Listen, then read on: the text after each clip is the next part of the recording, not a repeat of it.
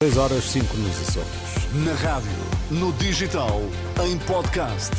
Música para sentir, informação para decidir.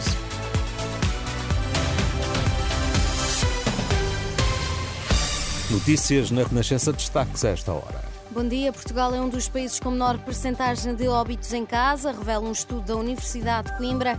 A greve na empresa Infraestruturas de Portugal vai ser retomada já amanhã.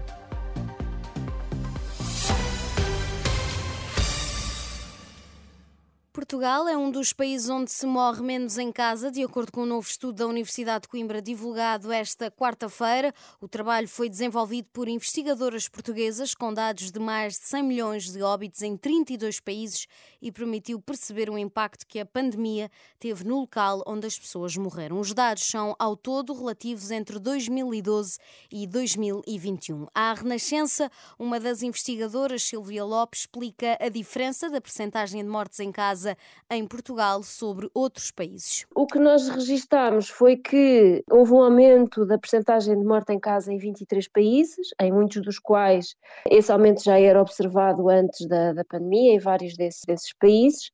Em Portugal, aquilo que se registou foi que Portugal está em contraciclo em relação à maioria dos países, quer porque se morre menos em casa do que em outros países, quer porque, ao contrário também do que foi observado em outros países, houve uma redução da percentagem de mortes em casa durante, durante a pandemia. Isto para o conjunto de todas as doenças. Declarações da investigadora Silvia Lopes à jornalista Anabela Góis. Depois das urgências, também os cuidados intensivos começaram a ficar lotados.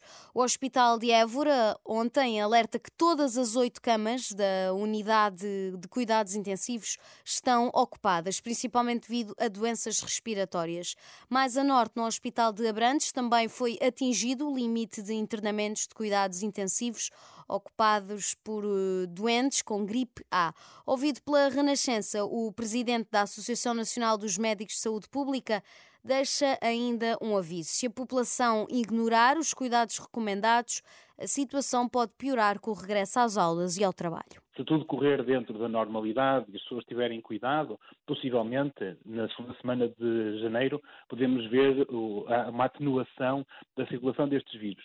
Se de facto as pessoas mantiverem os seus hábitos como se estivéssemos em 2019 e não tiverem o, cuidado de usar máscara se estiverem doentes, depois nós vamos ter com certeza um aumento de, de uma, uma duração maior ou um pico mais atrasado no, no caso, nos casos de, de, de, infecções respiratórias durante o mês de janeiro. Quando há maior mobilidade das pessoas e o regresso à, à normalidade das suas atividades, que possa haver mais propagação de doenças infecciosas, nomeadamente as respiratórias, pela proximidade que as pessoas acabam por assumir umas com as outras. O presidente da Associação Nacional dos Médicos de Saúde Pública, Gustavo Tato Borges, ouvido pelo jornalista Alexandre Abrantes Neves.